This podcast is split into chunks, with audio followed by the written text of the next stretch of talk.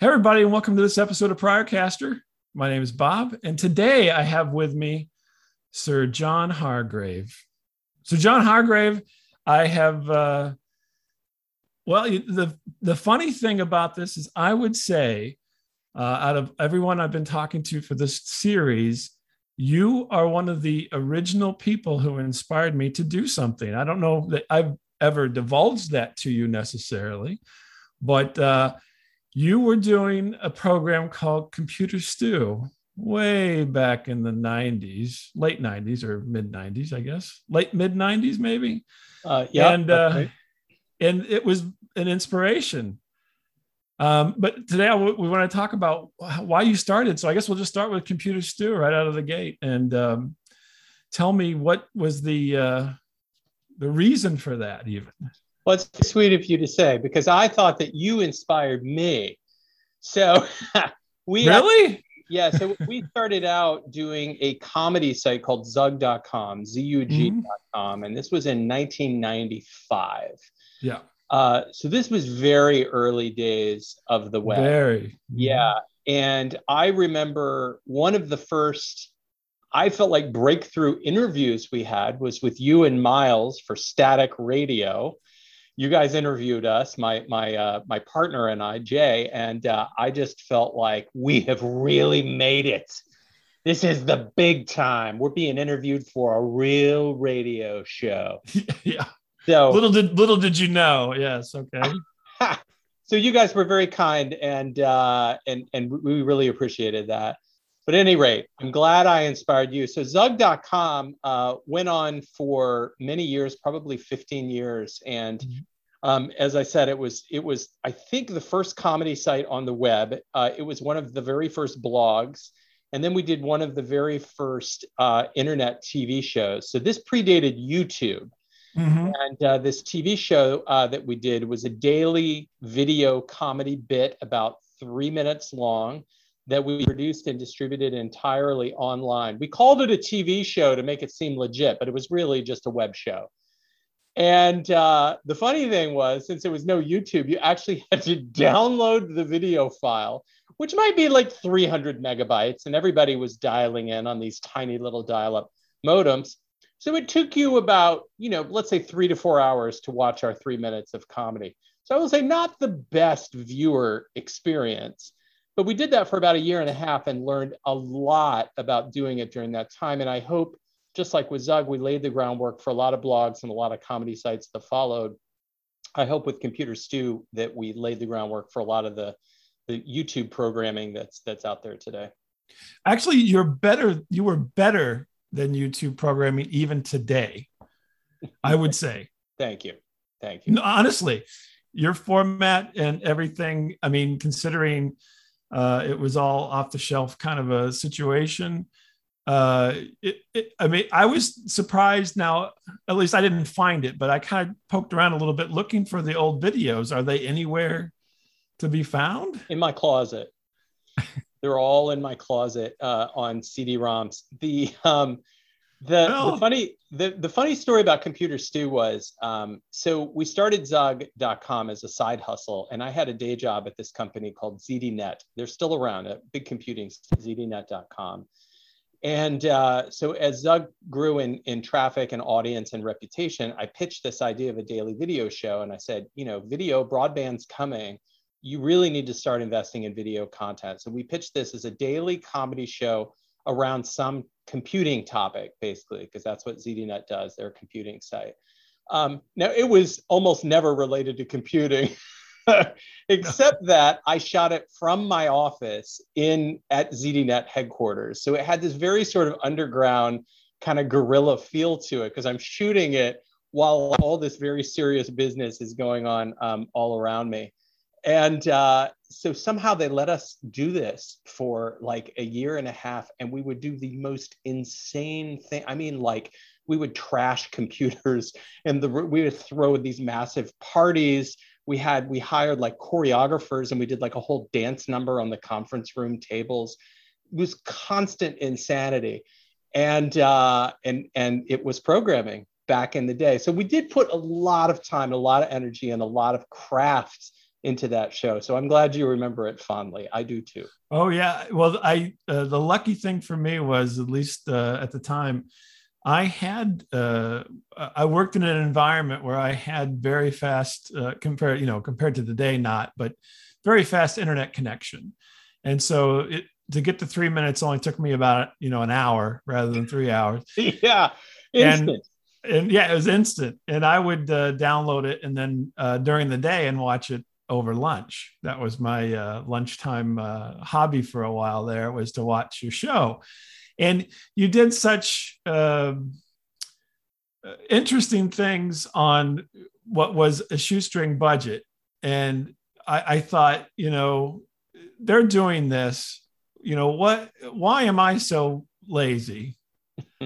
you know, they're they're accomplishing this, which I can't imagine at the time doing it on a daily basis was such a pain in the neck. I mean, it had to be a horrible experience at times because I know uh, from the time period working just in video in general uh, at that time period that it was not uh, always fun and games like it is now. You you had a tape that you had to go and digitize and you shot everything on tape. I'm almost certain at that time period there was not anything straight to digital. No and was, so there's a lot of different things to go through yeah i'm so glad you you you recognize that because not only did we have to shoot it on tape bring it into digital into adobe premiere which was the worst software application ever yes. constantly yes. crashing on us and we had video this video editor who worked with us al one day melted down and pulled over a bookshelf full of tapes because adobe was so hard but yes. then we also had to script it we had to mm-hmm. shoot it we've often had like exterior shots we had to do or we had to bring in special guests and so on and so forth. And that was every day. So it was relentless. It was a real grind. But um and, and we have advertisers and sponsors. We had to shoot their stuff. It, it, and we had a, a, staff of maybe four or five people i want to say.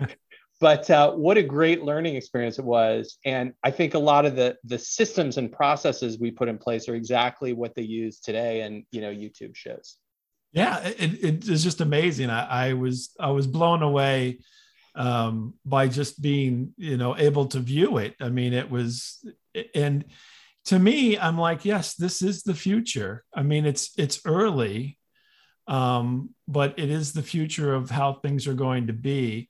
Um, but it's so it was so difficult in that time period. I did a thing um, just to, and I know I'm I think my internet's being goofy on you because you're stuttering on me, but the um, I did a thing at that time period called uh, uh, I think it was Here Comes the Pope mm-hmm. uh, because the Pope was coming to St. Louis where I uh, was at, and I interviewed people in the office for Here Comes the Pope. Uh, and put it out there around that same time, and it was a pain in the ass, frankly. I mean, first of all, you got to get people to talk, but uh, beyond that, getting it all together and sticking it out there on the internet at the time was, uh, and that was just it was just me. And it was no fun, and I wasn't even on a schedule. I just said, I said, these guys are doing this. I'm going to do this thing called "Here Comes the Pope," and and you know, I mean, I did it, and I was happy and everything. But uh, in a way, I was like, why am I doing this to myself? Well, I, Bob, I, have learned so many things about doing content on the web for so long, and, and that's one of them is it, it's a lot of work, and especially doing something good, doing good content. It, it does take a lot of hard work, and it's very tedious to put it together, to assemble it. Um, you can start out really excited. You can do the first day of your blog, everybody's gung ho, but then after two weeks of doing it, most people lose interest because they understand it's a lot of work. But if you stick with it and you do it day after day, as you guys did with like static radio, then over time you really do build up your craft and you start to contribute something. It is very rewarding to have people come in and start to like or comment or follow or smash that subscribe button. But it's also very rewarding to hear things like this, like decades after the fact, that, like, yeah, that was really inspiring for me. And it kind of made me want to go do something and create something myself. That's awesome. You've, you've made my day. So you decided to do this, and like you mentioned, you did it for a year uh, and a half or so. What was what was your thinking? What was your end game on this? What was your like, oh, we're going to do this and it's going to be what? Well, we it was ahead of its time because we saw broadband was coming. We saw that video programming over the web was going to be the future. We were right about all that. We were wrong on the timing. We thought it was going to happen a lot faster than it did. But again, we worked at a technology company, a computer publisher, and I think all the analysts at that time were very excited about broadband, and they were probably over predicting it as well.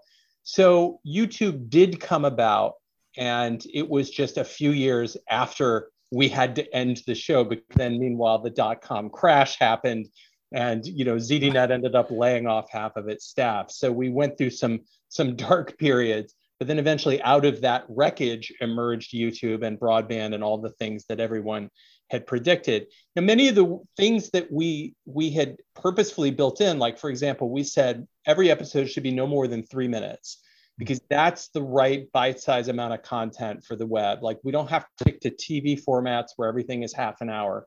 Let's just make it three minutes, a bite-size, like you said, you're watching it over lunch. So that today, if you go look at like the majority of like YouTube content, it is sort of in that three minute range. That's the sweet spot. So, and you know, doing it on a shoestring and having really rough editing, not having to worry about like cutaway shots, but just cutting it and just having these sort of quick jump cuts, all that sort of stuff that we pioneered is today just the way it's done um, on YouTube. So that's fun and that's satisfying to look back at that. Like, okay, we we I think we had an impact.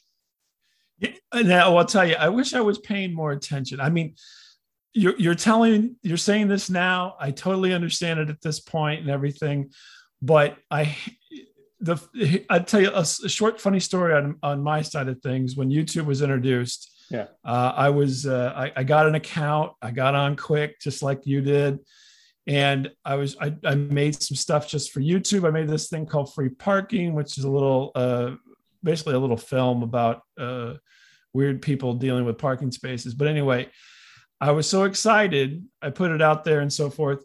And the, here's the here's the rub within week, two weeks, they used to have this thing on YouTube, which was YouTube. Uh, the the the guys who who made YouTube, I can't remember their names now, but uh, put up their favorite picks.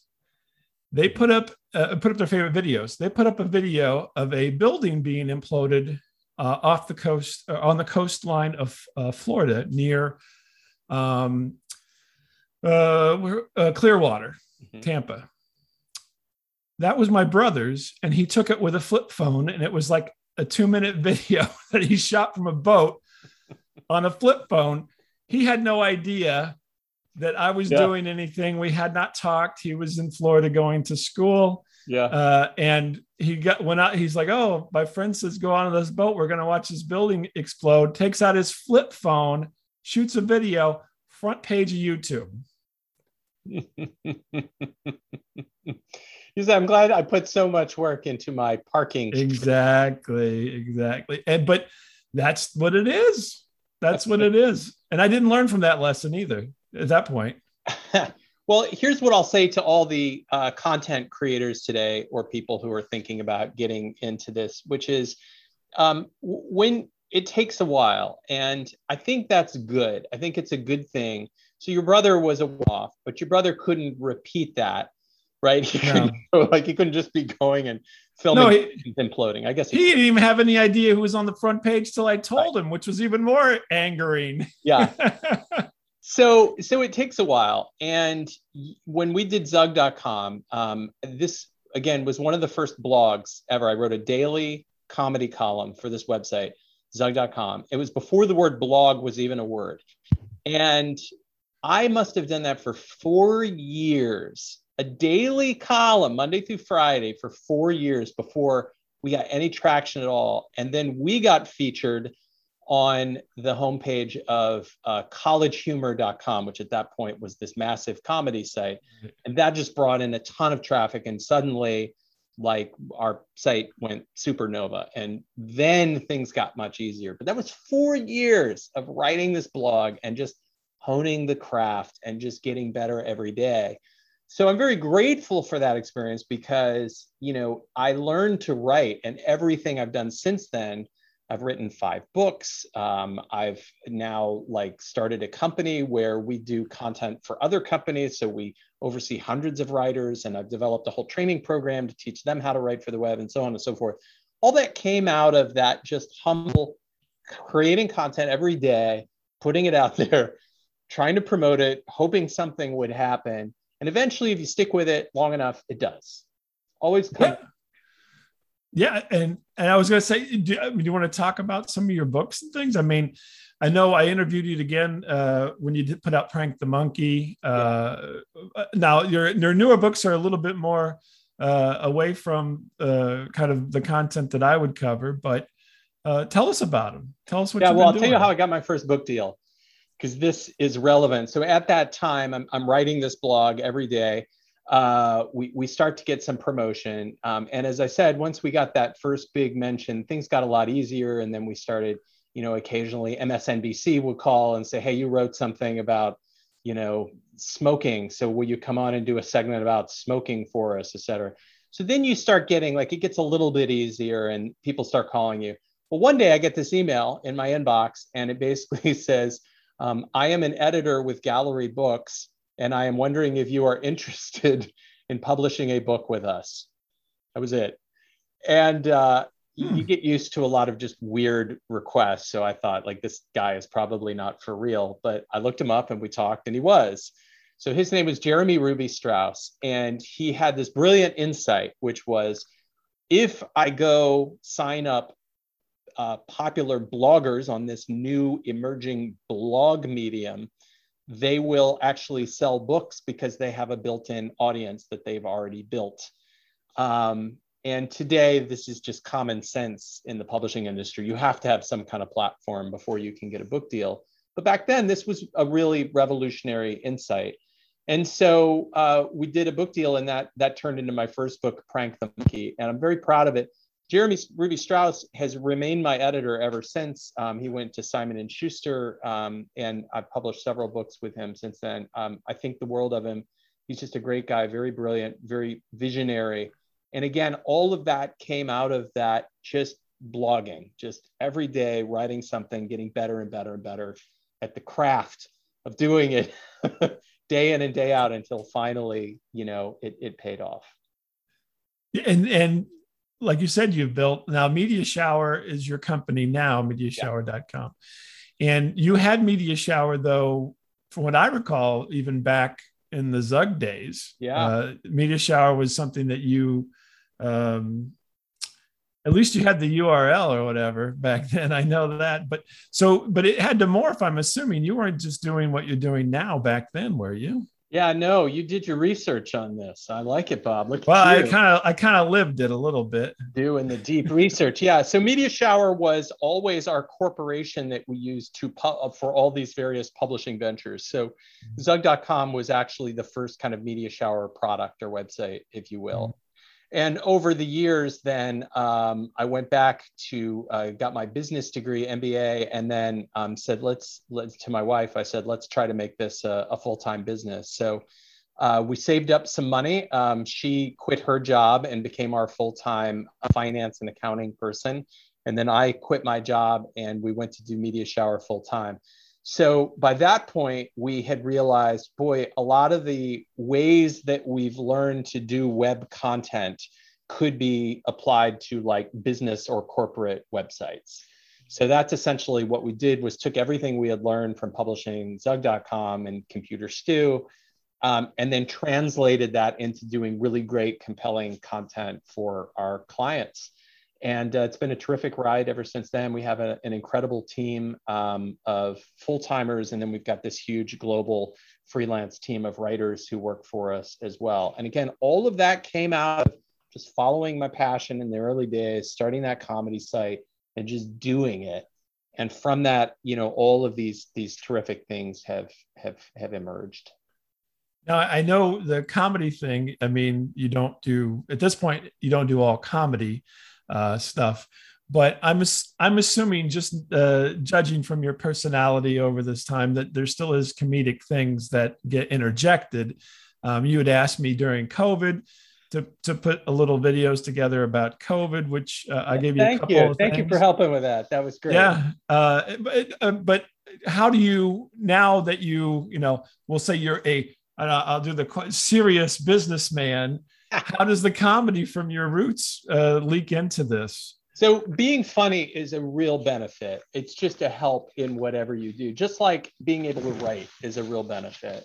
I think these are skills, and I, I look at life as kind of um, I, I, I got this term skill stacking from uh, the the writer Scott Adams. He talks about like over over the course of a career, your lifetime, you can just keep stacking skills, and and it's often the combination of those skills that makes you really valuable or makes your career you know really interesting and useful. So for me again it started with writing learning how to write and then comedy as well being able to be funny. So now we do a lot of work in this um, uh, blockchain space which is bitcoin and cryptocurrency in this new financial system. It's not funny. It's not it's not comedic. Nope it's not funny. But at the same time i can explain these very difficult concepts in a way that's very interesting and relevant and funny and in so doing, I have like this superpower that nobody else has because everybody else tries to explain it and they just sound like boring geeks. Yeah, you know, I, I fall asleep. so, so, so, and this is not something that's special to me. It's like anybody can develop these these superpowers. You take what you have, and then you try to constantly be adding to that skill stack. And then you mm-hmm. take that stack and you apply it to whatever it is that you're doing, your calling or your career and that's what you uniquely can bring to the table that nobody else can. So it's that pursuit of kind of authenticity of who we are and bringing our full selves into it that I have found to be really fulfilling. And people appreciate it because they're like, okay, this is a real, genuine person that I can actually kind of relate to and that can help me understand this stuff. So now we're adding motivational interviewing or no, ah. motivational speaking. Sorry, not interview, motivational speaking to your uh, skill stack here. This is very motivational uh, talk you're doing here, John. Oh, good. I'm glad. I, I mean, it is motivating for me though. Like it is very much like I, I, wish somebody had been there to explain all this stuff to me in the early days. I was lucky enough to find a lot of books and have a lot of mentors who kind of helped me get this um, along the way. And and you know now at this point, I hope to give back a little bit. Wow. My gosh, you hit, you hit all the high notes here. I'm, I'm okay, well, I'm done you. then. Thanks, ladies and gentlemen. Good night. Well, I, I, do have a few other questions here. Okay. No, oh, dropping the mouse. Okay. I do have a couple of other questions uh, for you. So, um, so uh, what I'm surprised by is, uh, so you've moved into this blockchain space, right? Yeah. And uh, I could just, uh, we're getting off our, our topic just a little bit with, with talking about this because we're a little beyond uh, kind of the focus of this usually, but Bitcoin, right? So you saw it coming. I saw it coming. Uh, you were obviously more interested in it, right? And ha- are now working in that space and so forth. Um, so the next thing is NFTs, right? Where's Computer Stew? It's an NFT, isn't it? That's a great point. We should re-release it as NFTs. I didn't think about that. I, NFT collection. Well, yeah. I see that I, I, was doing my research on all this, and um, these are areas that you and I have never discussed really. And um, and so I'm like NFTs, and I, I have a, a son who's a, a, in college, a freshman in college, sophomore in college, and I'm like, you know, know about these NFTs? He, he's like, what? And I'm like, well, this is you got to learn about this, right? So I'm reading, I'm reading your stuff about this, and um, and trying to talk to him about it, and I'm like, this this is the next thing, right? This is the Bitcoin coming forward, and and and he's like well what's an nft and so then i'm like well i don't even really know. I have to read some more about it. But what we're talking about is basically anything you can create essentially could be an nft is that correct or am i wrong in my assumption there? Yeah no that's right. I, let, let me start back with the bitcoin story and then and then we'll work on it. oh sure. No, because i'm jumping it, ahead. yeah no it's fine. So the through line with all this was so i did i did uh, uh zug.com i did uh, computer stew I, I i i formed media shower and then along the way, I think this is about 2013. My wife and I heard about this this new digital currency called Bitcoin, and I did a lot of research into it. And I said, I think there's something here. I think we should go buy some. Where, where, did you hear about it, though? I'm very curious. I think actually my friend Jay, who was my original mm-hmm. business partner in Media Shower and my co-host on Computer Stew, right. I think was the one who turned me on to it. Oh, okay. Uh, and he's always been my sort of fellow lover of tech and kind of just thinking about the future. So uh, I did my research, and my wife and I went to our local bank to send a wire transfer to Belarus. That was how you bought Bitcoin in those. Right. I didn't even know where Belarus was on a map. But we fortunately uh, got the Bitcoin. It actually was transferred to our digital wallet, and then we just held on to it. So when we bought this chunk of Bitcoin, the price of a single Bitcoin, kind of like the price of a stock, was $125. So mm-hmm. $125 per Bitcoin. We bought a bunch of Bitcoin, and um, I think four years later, the price was worth ten thousand dollars. Right. Yeah. And I looked at my wife. I said, "This is the greatest investment we've ever made. Right. Let's go all in." Mm-hmm. So what we did was pivoted the company. So we took this media shower marketing company that we had, and we decided we're going to go all in on uh, Bitcoin and cryptocurrency.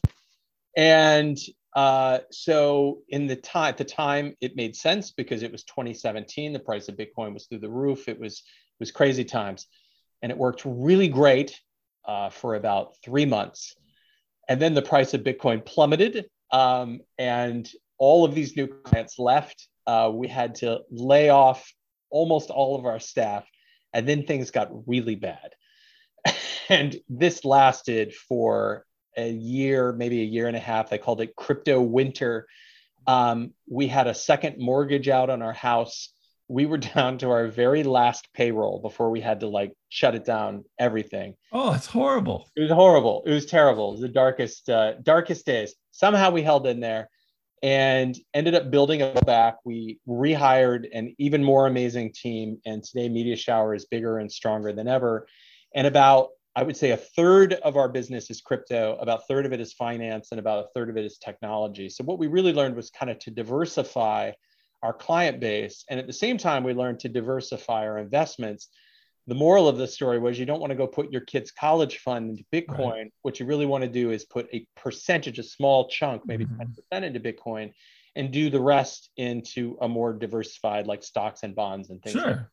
So that was a great but very painful and difficult lesson for us to learn. And ever since then, that's been the message that I've tried to speak to, you know, preach to everybody is like right. all the kids who are getting into this, don't go, you know, YOLO your life savings into some like Dogecoin or right. into an NFT, but try to think about this as a long-term investment with really valuable digital assets.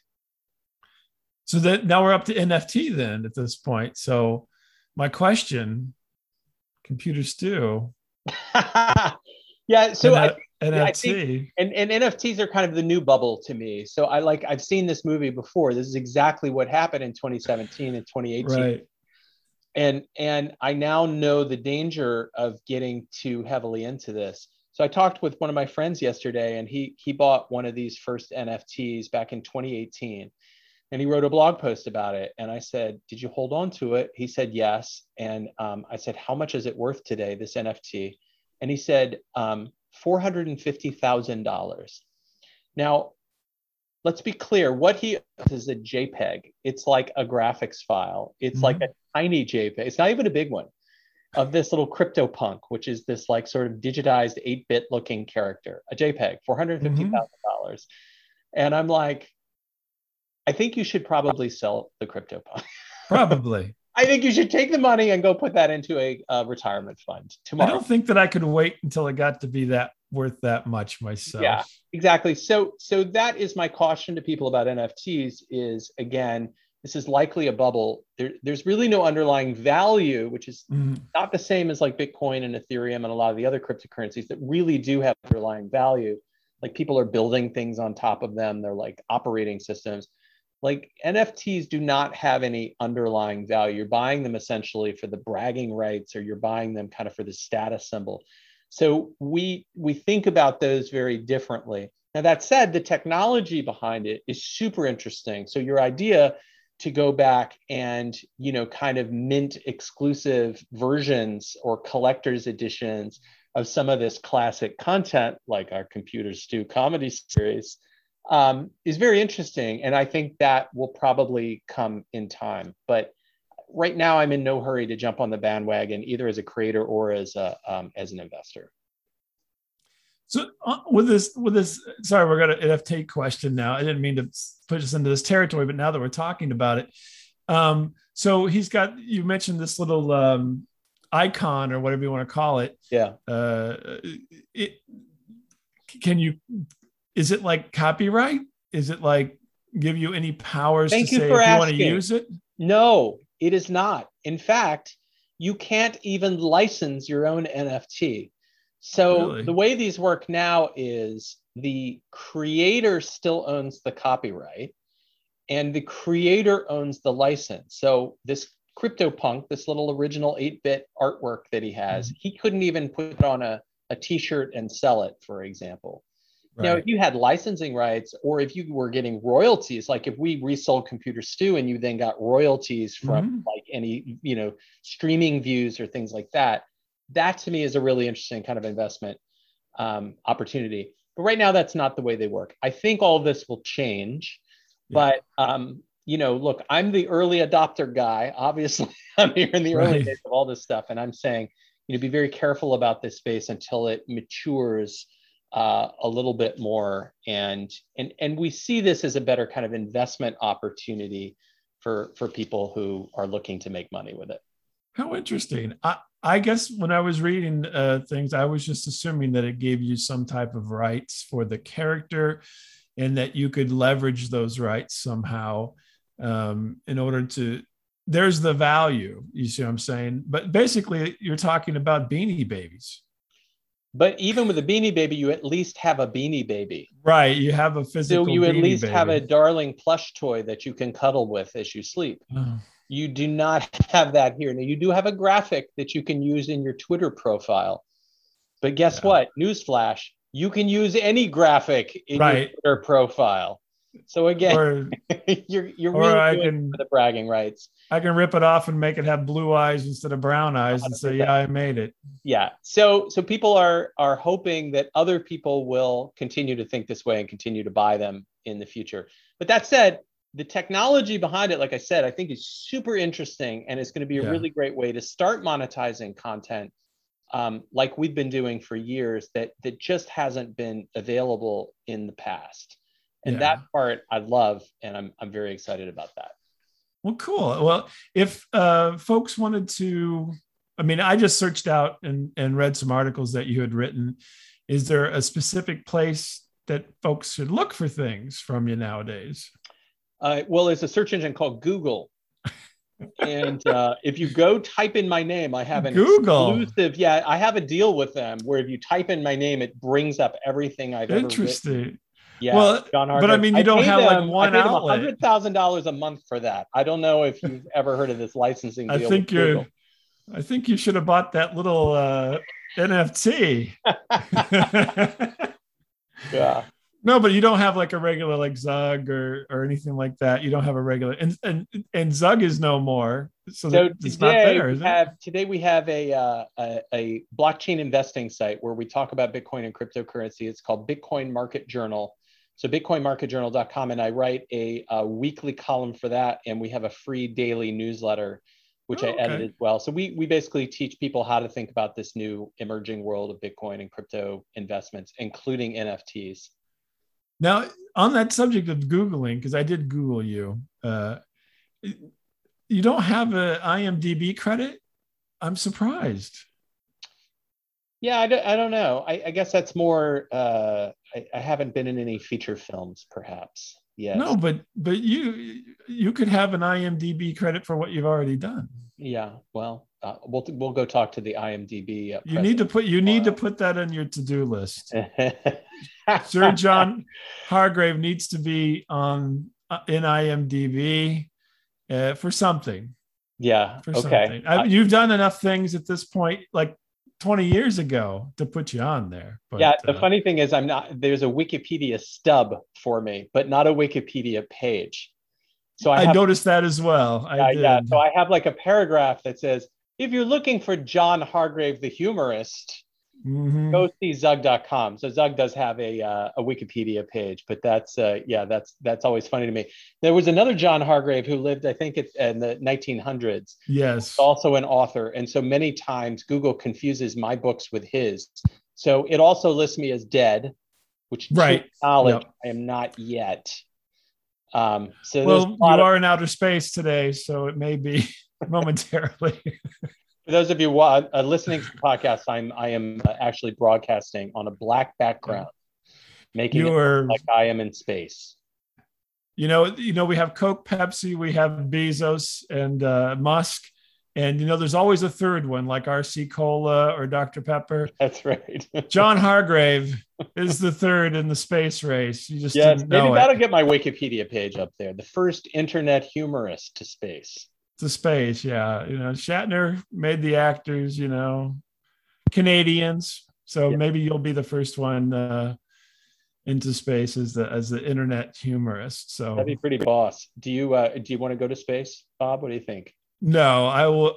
I'm my reaction when they said Shatner's going to space. I said, "Well, this must not be such a terrible ride. The guy's 90 years old." Yeah, yeah. They they must have just strapped him into a chair with a diaper and said, "Here we go." Yeah, I can't imagine. No, I don't want to go to space. I don't think so. Maybe uh, like uh, James Doohan went to space as ashes, but that's about it.